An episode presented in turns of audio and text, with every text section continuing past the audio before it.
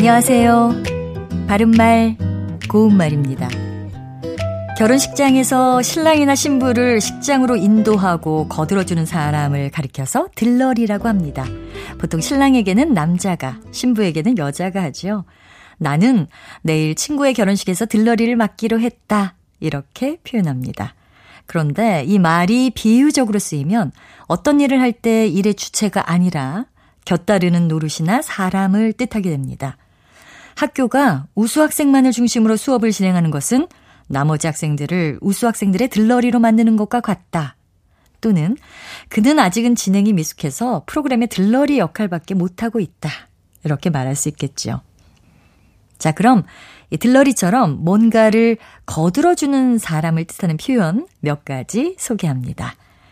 일하는 사람의 곁에서 그 일을 거들어주는 사람을 가리켜서 손도울이라고 하는데요. 도와주는 사람이란 뜻이죠.